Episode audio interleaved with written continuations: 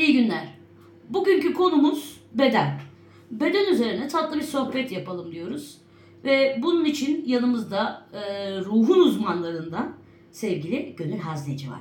Şimdi kendisini kendinden dinleyelim öncelikle. Merhaba Egemen ve sevgili dinleyiciler. Ee, e, beni tanıttım. İsmim Gönül Hazneci. Uzman psikoterapistim. Bugün seninle beden boyutunda sağlıklı bir beden nasıl olur, bedenin psikolojik e, dengesi, beden psikolojik denge ve beden sosyolojik etkiler bunlara bir pencereden bakalım. Harika. O zaman ilk sorumuz şöyle gelsin. Karşılıklı sohbet havasında gideceğiz zaten. Sağlıklı bir beden acaba nasıl tanımlanır? Nereden gireriz buna? Öncelikle sağlık bedensel, zihinsel ve ruhsal boyutuyla düşünüldüğünde bireysel ve toplumsal olarak iyilik olma halidir. Sağlıklı olmak. Beden ve ruh birbirinden ayrılmaz. Bunu ben şöyle anlatıyorum. Bir terazinin iki kefesi gibi ve terazinin satıhtığı da yani Hı hı. altı bu da sağlık kısmı. Yani beden kısmını sadece biz doldurursak, ruhsal olarak kendimizi beslemezsek ya da e, nedir psikolojik olarak o resilience'a sahip olamazsak Hı hı. beden boyutu çok dolar. Terazinin o kefesi ve dolayısıyla o terazi dengede kalmaz. Kantarın topuzunu iyi ayarlamak gerekiyor. Kantarın topuzu ne dersek bu da sanırım kantarın topuzu da sosyolojik boyutu olacak. toplumla bağlantılandıracağız. Peki bu bedeni ruhun kılıfı gibi tanımladığımızda niçin öyle diyorum? Ee, genellikle ikilik üzerinden tanımlanıyor ya her şey. Ama bana beden ruh ikiliği aslında gerçek bir ikilik gibi gelmiyor. Birbirinin içinde kavramlar. Yani bir gece gündüz, bir iyi kötü gibi tam bir ayrım değil. Fakat e, tasavvufi açıdan bakıldığında bedene ait olan kusurlar ya da bedenin fazla e, bir şeyleri istiyor olması, şehvet gibi, yemek yemek gibi e, başka zevkleri istiyor olması nefsle e, tanımlanırken ruh daha yüceltilmiş, tanrısal ve ilahi olan üzerinden gidiyor. Siz de ruhun hastalıkları üzerinden insanlarla daha çok iletişim içinde olduğunuz için acaba beden ruhun kılıfı kısmında bu ikiliye ne diyeceksiniz? Evet. Şimdi o tabii olayın mistik boyutu ve inanç boyutu. Önemli olan kişinin kendini nasıl hissettiği, anda kalması. Diğeri belki biraz daha sonraki zamana yatırım gibi geliyor bana. Hani e, o inanç boyutunda e, kimse şimdi iyi olmak için dua etmiyor. Hı hı. Çok başı sıkıştığında ediyor ama genellikle insanlar işte hani belli ritüeller var, ibadetler hep öbür taraf için. Yani uzak olan şey için. Ama psikolojik sağlamlık, psikolojik resilience dediğimiz anda kalmak. Ee, bununla ilgili Viktor Frankl'in çok güzel bir kitabı var. Ee, belki birçok kişi okumuştur bunu mutlaka. İnsanın anlam arayışı. Orada Viktor Frankl e, aslında psikiyatr ve o kamplara katıldığında kendisiyle birlikte diğer insanların ve diyor ki ben bu kampta neden hayatta kalmam gerekiyor? Neden ayakta kalmam gerekiyor? Bedeni çok hasar alıyor orada. Bedeni çok hasar almasına rağmen ruhu da çok hasar alıyor. Çünkü e, eşini, kız kardeşini, annesini, babasını başka kampta kaybediyor. Tek başına kaldığı kaldıktan sonra neden hala hayatta kalmam gerekiyor diye de sorabilirdi kendine. Bedeni o kadar hasar almışken ayakları, vücudu ve orada o madende çalışan diğer e, soydaşlarıyla e, onların engellerine tanık oluyor. Ve en ufak bir hasarda onların telef olmalarına, onların e, işte fırınlara gönderilmesine tanık oluyor. Ama o bedeni içerisinde o ruhu ayakta tutmak için kendi kendine düşünsel bir yol bulmaya çalışıyor. Harika Ve bir bu tanım da oldu bu. bir e, kuram haline geliyor, varoluş. Evet, beden, bedenin e, bu kadar aslında ruhu taşıyan bir şey olduğunun e, bilincinde olduğumuzda farkındalık ve anda kalmak dediğiniz şeyi de daha iyi tecrübe edebiliyoruz. Yapılan e, çalışmalarda hep genellikle yani bunun antrenmanı olarak nefes terapisi dediğimizde aslında bedenin yaptığı bir şeye odaklanarak ruhu sağaltmaya çalışıyoruz. Ya da e, bir organımızla yaptığımız, haz aldığımız bir şeye odaklandığımızda yine aslında bedenin yaptığından ruha bir yolculuğa çıkıyoruz değil mi? Ee, şöyle bir soru sorsak o zaman. e, zihin sağlığının beden sağlığı üzerindeki etkisi o zaman nasıl olmalı? Zihin sağlığı bireyin e, duyguları ve düşünceleri olarak ayırabiliriz. Yani duygu boyutu psikolojik boyutuyken zihin boyutu da bunun düşünce boyutudur. Ve yine terapide en çok kullandığımız şey duygu düşünce BDT dediğimiz bilişsel davranışçı terapide de. BDT nedir? Bilişsel davranışçı. Bakın biliş davran arkasından davranış geliyor. Yani biz ya düşüncelerimizle hareket ediyoruz, bir davranış eylemini gösteriyoruz ya da duygularımızdan kök alarak bir davranış eylemi gösteriyoruz. Bu her şey olabilir. Örneğin bir öfke. Öfke Hı. bir duygu ama Evet. öfkenin sonunda yapmış olduğumuz eylem de bir davranıştır. O öfkelenip biz sadece bunu içimizde yaşamıyoruz. Ne yapıyoruz? İşte ya kendime zarar veriyorum ya etrafa zarar Çevreye veriyorum zarar ya da birine zarar veriyorum. Bu beden boyutundan çıkıyor. Bedeni hareket haline geçiren, oradaki bedeni o eyleme geçiren şey ya duygu boyutu ya da düşünce boyutu. Aslında orada ikisi de e, mantık muhakeme olarak ben burada bunu düşündüm ve ne hissettim? Hani bir şurası şimdi izleyiciler, Evet, akıl ve kalp, evet. evet. akıl ve kalp ikisini de teraziye koyarsak davranışımız makul ve mantıklı oluyor. Yani sürekli bir aslında kendimizi e, terazide sağ sol, iyi kötü e, farkındalık halindeyken dengede tutmaya çalışmamız gerekiyor.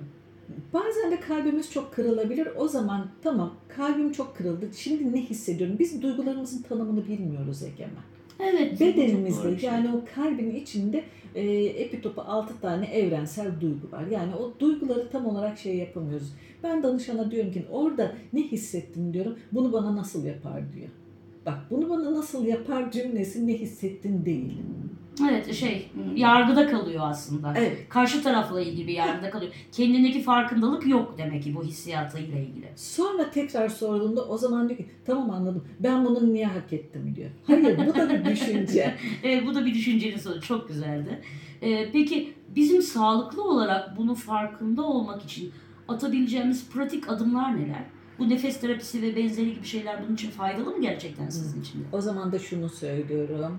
Ee, yaşadığın bu olayla ilgili ne düşündün diye sordum ya, ne hissettin diye sordum. Tamam. Şimdi bunu bedeninin neresinde hissediyorsun? Çok güzel. Ve bunu ne zamandan beri orada taşıyorsun? Evet.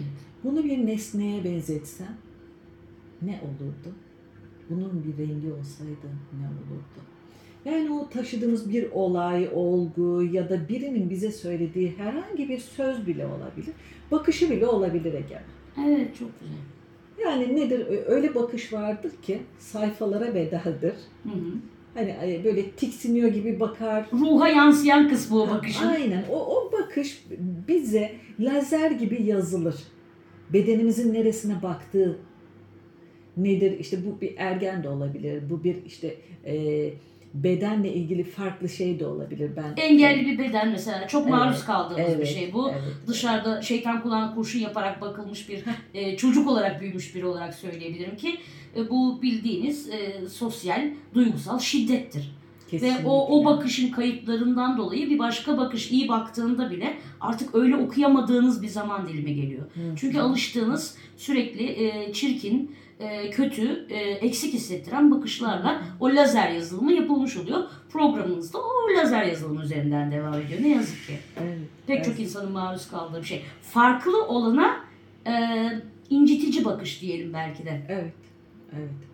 Bakışla hem taciz, e, bu- taciz Evet, aynı evet, o zamanda boyutu da var, bedenin doğru. o boyutuna taciz etmiş oluyorsunuz. Ki zaten şu an toplumsal olarak yaşadığımız erkeklerle ilgili keşke bakışta kalsa diyeceğimiz ne yazık ki e, bu şeyleri kadın bedeni özellikle çok fazla yaşıyor. E, sağlıklı zihinsel bir yapısı olmayan Türk toplumunda oldukça bozulmuş olan bir yapıda e, bu çok daha yoğun yaşanıyor.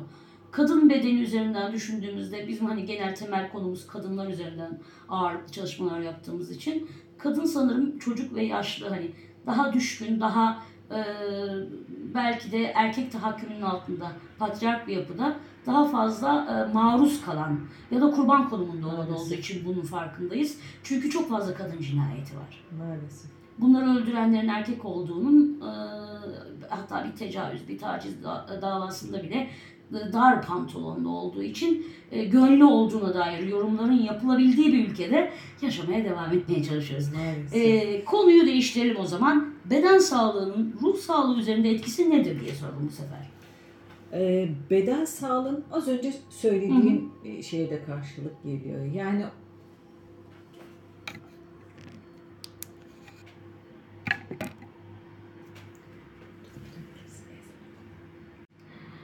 Soruyu tekrar yenileyelim çünkü ezan okundu araya girdik. Beden sağlığının ruh sağlığı üzerindeki etkisi nedir diye sormuştuk. Evet, birey, e, kişi, kadın, çocuk vücudunu tanıyorsa ruhunu da ona göre şekillendirebilir.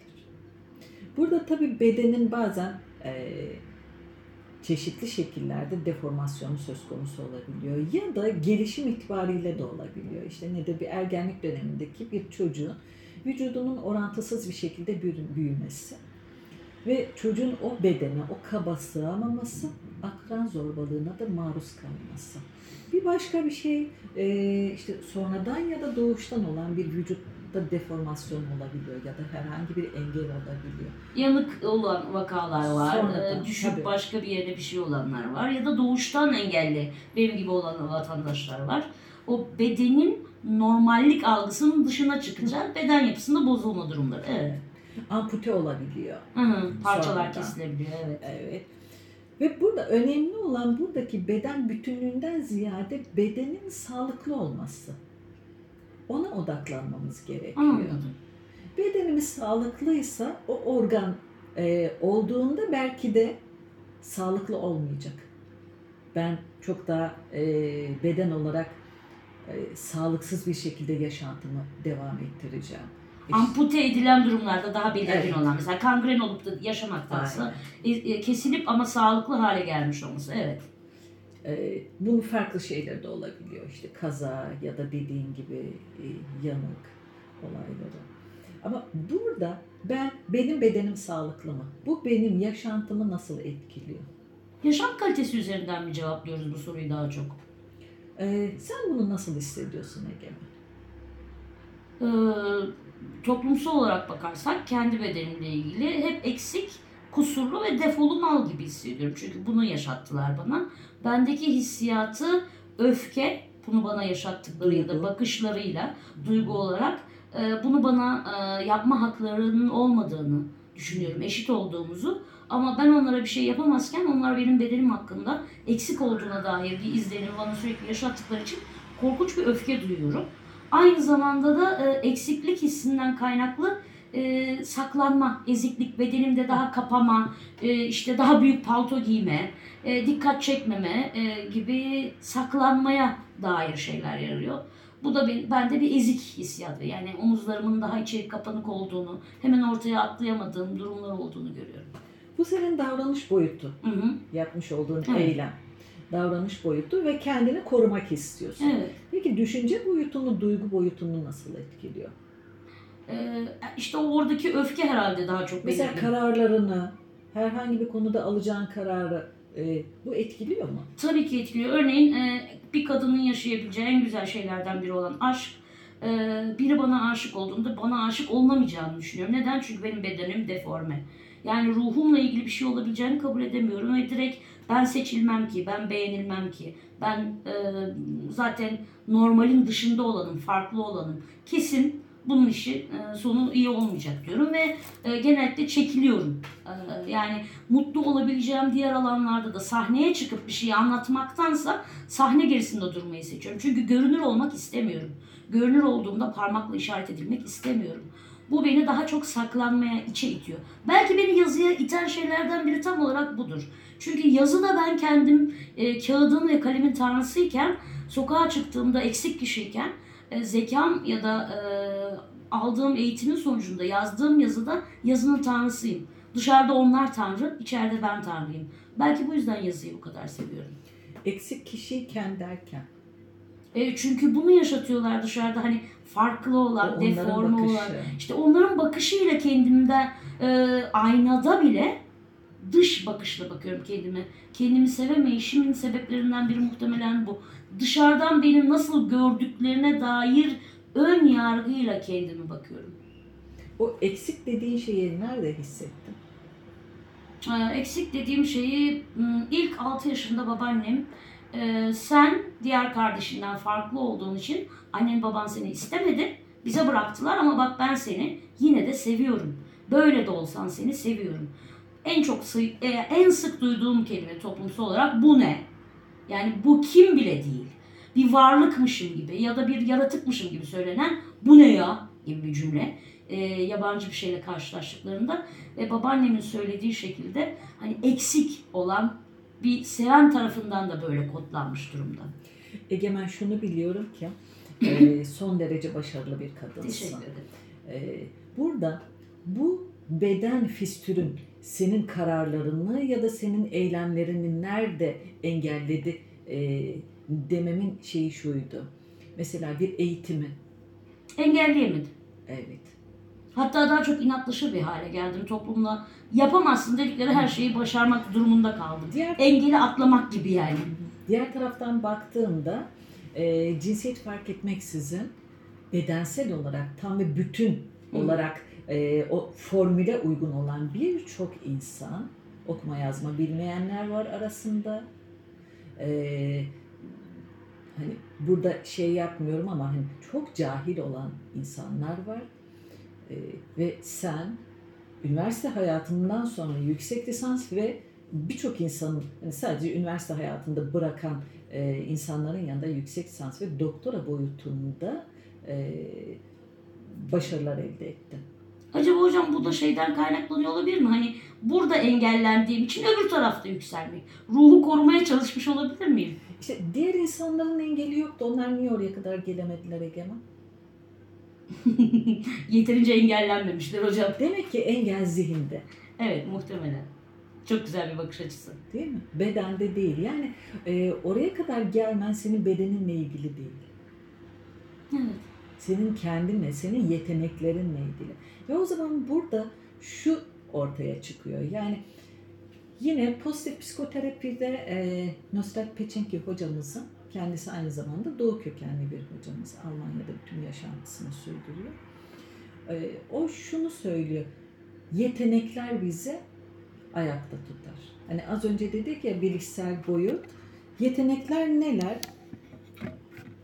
Bazen diyoruz ki yani e, yeteneklerin neler diye sorduğumuzda ne anlıyor dersin insanlar? Ee, hayatı idame ettirdikleri şeyleri sayıyorlardı Ha. muhtemelen. Evet. Yani Ama- üstün olan, ekstra olan kısmını Onlar saymıyorlar. yeteneği hani böyle şey gibi görüyorlar. Uçmak, kaçmak, hani koşmak, Üstün bir e, şey bir müzik aleti Hı hı. çalmak falan. Hayır, bu, bunlar değil sadece. Süper hero'lar olarak Bak tanımlıyorlar. dakik olmak bile bir yetenektir. Evet. Dakik olmak, Odaklanabilmek. umut. Umut bir yetenektir. Evet. Yani umudu beslemek bu bir yetenektir. Ee, sevgi, inanç, düzen, İyi bir dinleyici temizlik, olmak. dinleyici olmak, kibarlık, dürüstlük, başarı, güvenilirlik, tutumluluk, itaat, sadakat, sabır, zaman. O kadar çok listelerce yapılabilir bu. Ve o zaman bunu gördüğünde bu listenin uzunluğunu evet ya diyorsun ben birçok konuda yetenekliyim. yani randevuya zamanında gelen danışana şunu söylüyorum bakın zaman konusunda yeteneklisiniz. Kendinize haksızlık etmeyin. Hiç öyle düşünmedim diyor. Harika. Ve yetenekler nedir? Yeteneklerimiz bizim hayatta kalmamız için de kaynaklardır. Bir insanın Heybemde ne vardır belki değil mi hocam? kaynağı çoksa en zengin odur işte. Evet. Ne kadar çok yerden besleniyorsak Evet. ve insanları da aynı zamanda bu yeteneklerin sonucunda besleyebiliyorsak. Kesinlikle. Sosyal ilişki boyutu yine bir yetenektir. Ve senin bu yeteneğinin çok güçlü olduğunu biliyorum. Beni utandırıyorsunuz hocam. İnsanların bir arada olduğu ortamlarda aslında eşit olanlar, denk olanlar bu illaki eğitim, zenginlik vesaire makamla ilgili değil. Ruhsal olarak eşit olanlar birbirlerinin yeteneklerini alma verme dengesi içinde e, zenginleştirebiliyorlar. Kendileri de zenginleşiyorlar.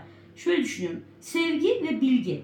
Nasıl ki siz bir bilgi verdiğinizde ben iki bilgiye sahip oluyorum, zenginleşmiş oluyorum. Benim bilgimi ben size aktardığımda sizde de iki bilgi oluyor. Asla eksilmeyen iki kaynak gibi geliyor. Sizi sevdiğimde, siz beni sevdiğinizde birer sevginiz daha olmuş oluyor gibi.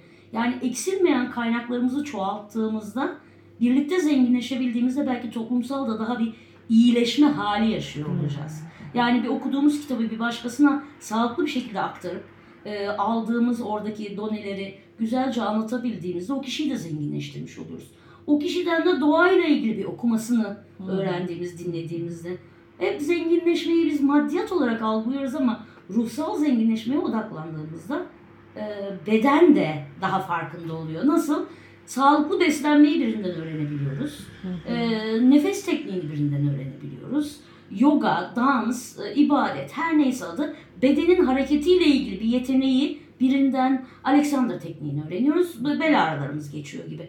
Bedene yansıyan ruhsal öğretileri ya da hayattan alıp süzdüğümüz şeyleri, yetenek dediğiniz bu güzel şeyleri birlikte paylaştığımızda daha zengin bir hayata sahip oluyoruz. Aslında burada bedenimizle yüzleşiyoruz galiba. Muhtemelen. Çünkü biz bu koşturmaca süresinde e, ayağımıza diken batmadığında topuğumuzu hissetmiyoruz.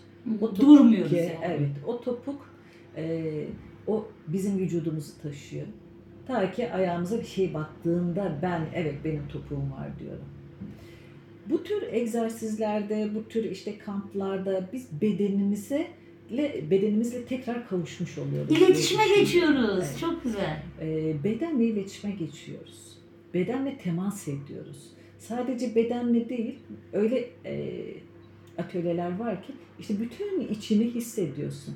Her organına teşekkür ediyorsun. Hı hı. Mesela kalbin yıllardır gece gündüz ben uyuyorum o hala çalışıyor. Değil mi? Şükran duyacağımız bir şey bu aslında. O zaman onu e, kötü duygularla kötü duyguları o kumbarada biriktirme. Harika. Bu çok güzel bir bakış açısı hocam.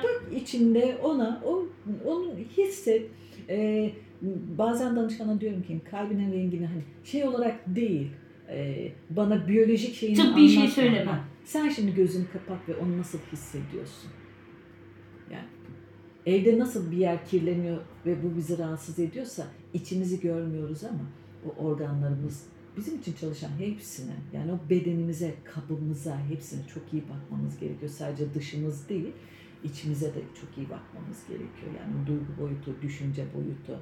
Beden ruha sirayet ediyor sanki değil mi? Karşı Hatta böyle bir kitap da vardı değil mi hocam? Şey beden kayıt tutar. Yani acıların, Evet. olayların vesairenin bedende de bir yere değil mi? sonrasında güzel. somatik olarak etkilerini maalesef tanık oluyoruz onlara da. Bununla ilgili birçok şey var, literatür var. Ee, karşımızdakinin de bedenini olduğu gibi kabul etmemiz çok önemli. Evet. Bunu fark etmemiz, bu farkındalık. Şimdi hekimlerde maalesef ki sadece biz beden boyutunda e, tanımlama yapılıyor. Hı hı. Çünkü tahliller o yönde. Örneğin işte gece sabaha kadar uyumamış bir anne çocuğu ateşli, çocuğunu doktora götürüyor. Bu direkt olarak benim dinlediğim bir Hı hı. hikaye. Doktor çocuğu muayene ediyor ama annenin zaten haşatı çıkmış. Sabaha kadar ateş ölçmüş, işte sirkeli sular, şunlar bunlar. Sabahı beklemiş doktora gidebilmek için. Doktor çocuğa gerekli müdahaleyi yapıyor ve dönüyor diyor ki anne sen nasılsın? Çocuğu gördüm tamam da sen nasılsın diyor ve anne ağlamaya başlıyor. Çünkü ona sabaha kadar kimse sormamış sen nasılsın diye. Sabaha kadar uykuya mı ihtiyacın var, yorgun musun? İki dakika başını koyacaksın ben mi bakayım çocuğa? Kimse sormamış bunu. Ne kadar şefkatli gelmiştir değil mi? Çok. Evet, bunu kendimize de hiç sormuyoruz ya. karşısındaki orada hekimin e, deontolojik yaklaşım o kadar güzel ki sosyolojik, biyolojik, psikolojik boyutta çocuğa müdahaleyi yapıyor ama dönüyor onu bir bütün olarak alıyor. Bak anne ve çocuğu bir Evet. yin ile yang gibi bir bütün olarak alıyor ve oradaki kadının tükenmişliğini bu bir çocuk hekimi olmasına rağmen dönüyor şunu söylüyor. Senin de bedeninin farkındayım ben. Evet. Senin ruhunun da farkındayım. Çok kıymetli bir şey yapmış Ve gerçekten. senin ihtiyacını görüyorum. buradaki bu küçücük hikayeyi hepimiz için geçerli. Evet. Yani oradaki çaba, o çabanın altındaki ihtiyaç ya da çabanın altındaki kaynağın varlığı ya da yokluğu. Takdiri, onayı, insanca bir e, Evet. o şey Evet. algılanılışı, Kesinlikle. görülür olmak hatta. Evet, evet. Evet. Eylemlerin, duyguların, düşüncelerin onayı, takdiri. O zaman hocam e, şöyle tamamlayalım mı? Bedenimize e, ne kadar farkındalıkla yaklaşır, ihtiyaçlarını ne kadar duyabilirsek aynı zamanda ruhumuzun sağaltımı için de adım atmış olacağız ve ruhumuzun acılarının bedenimizin nerelerine dokunduğunun farkında olursak da bedenin sağlıksızlaşmaya başlayan aslında ruhun isyanının bedene vurduğu noktaları Hı. boynumuzun tutulması gibi inatçılıktan denir yani Louis Hmm. Kitaplarında ya da e, yemek istemediğimiz e, yemeklerin olduğu bir yerde karnımızın daha gittiğimiz daha ağrıması, gitmek istemediğimiz işe giderken bacaklarımızın siyatiye sebep olması gibi.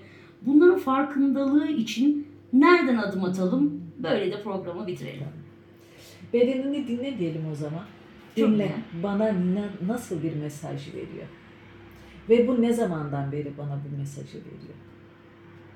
Yani ağrılarımızın ya da e, olayların. Tabii ki herhangi bir fizyolojik kökeni yoksa. Hı hı. Yoksa tabii ki e, önce medikal müdahalelerin yapılması gerekiyor. Ama e, nedir dedin ya Derin İşe- düşünce gibi bunun işe, üzerine. git, işe giderken Hı hı. ne zaman ya hafta sonu hiç o keyfim yerinde gezerken ama pazartesi ayaklarım geri geri gidiyor. Pazar, pazartesi dizlerimde bir ağrı. Niye? Çünkü işe gideceğim. Neden bana bu mesajı veriyor? O duygu, düşünce, beden. O üç boyutu sac ayağı gibi düşünebiliriz. Sac ayağında birisi kısa olduğunda o sac ayağı çok işe yaramıyor. Peki hocam o zaman şöyle mi? Ee, hani bahsettiniz ya doktordaki kadının o e, duygusal olarak çözülmesi. Ağrılar, acılar vesaire e, tabii ki fizyolojik kökenlerin ötesinde e, bir üst, üstündeki bakışımızda ben buradayım demek için de mi bize uyarı sinyalleri veriyor? Ve biz biz orada olduğunu görünür hale geldiğinde, algıladığımızda, farkına vardığımızda bir iyileşme başlayabiliyor mu? Farkındalıkla birlikte bir iyileşme başlayabilir. Harika. Yani bir ağrıdan e, ben senin orada olduğunu farkındayım. Ne diyorsun bana Farkında dediğimizde? olmak kabuldür. Harika. Çünkü kabul ettikten sonra nedir? Ben seni olduğun gibi kabul ediyorum. Hı hı. Ya da onunla ilgili e, eğer kaynağım varsa bu kaynağımı kullanarak da eyleme geçerim, bertaraf edebilirim. Ama kaynağım yoksa bile ben bunu burada fark ettim. Bu farkındalık bile çok önemli. Bedenimizi dinleyeceğiz. Evet. Bedenimizin ne söylediğini duymaya gayret edeceğiz. Algılayacağız ve seveceğiz. Sadece kendi bedenimiz değil, karşımızdakinin de beden füstürünü onun bedeninde okumayı öğrenebiliriz. Beden dilini okuyarak Evet. birbirimize karşı zenginleştirici iletişim içinde olmak. Evet. Çok Evet. teşekkür ederiz bu tatlı sohbet için. Ben teşekkür ederim Egemen. Çok keyifliydi. Kesinlikle ben de çok keyif aldım.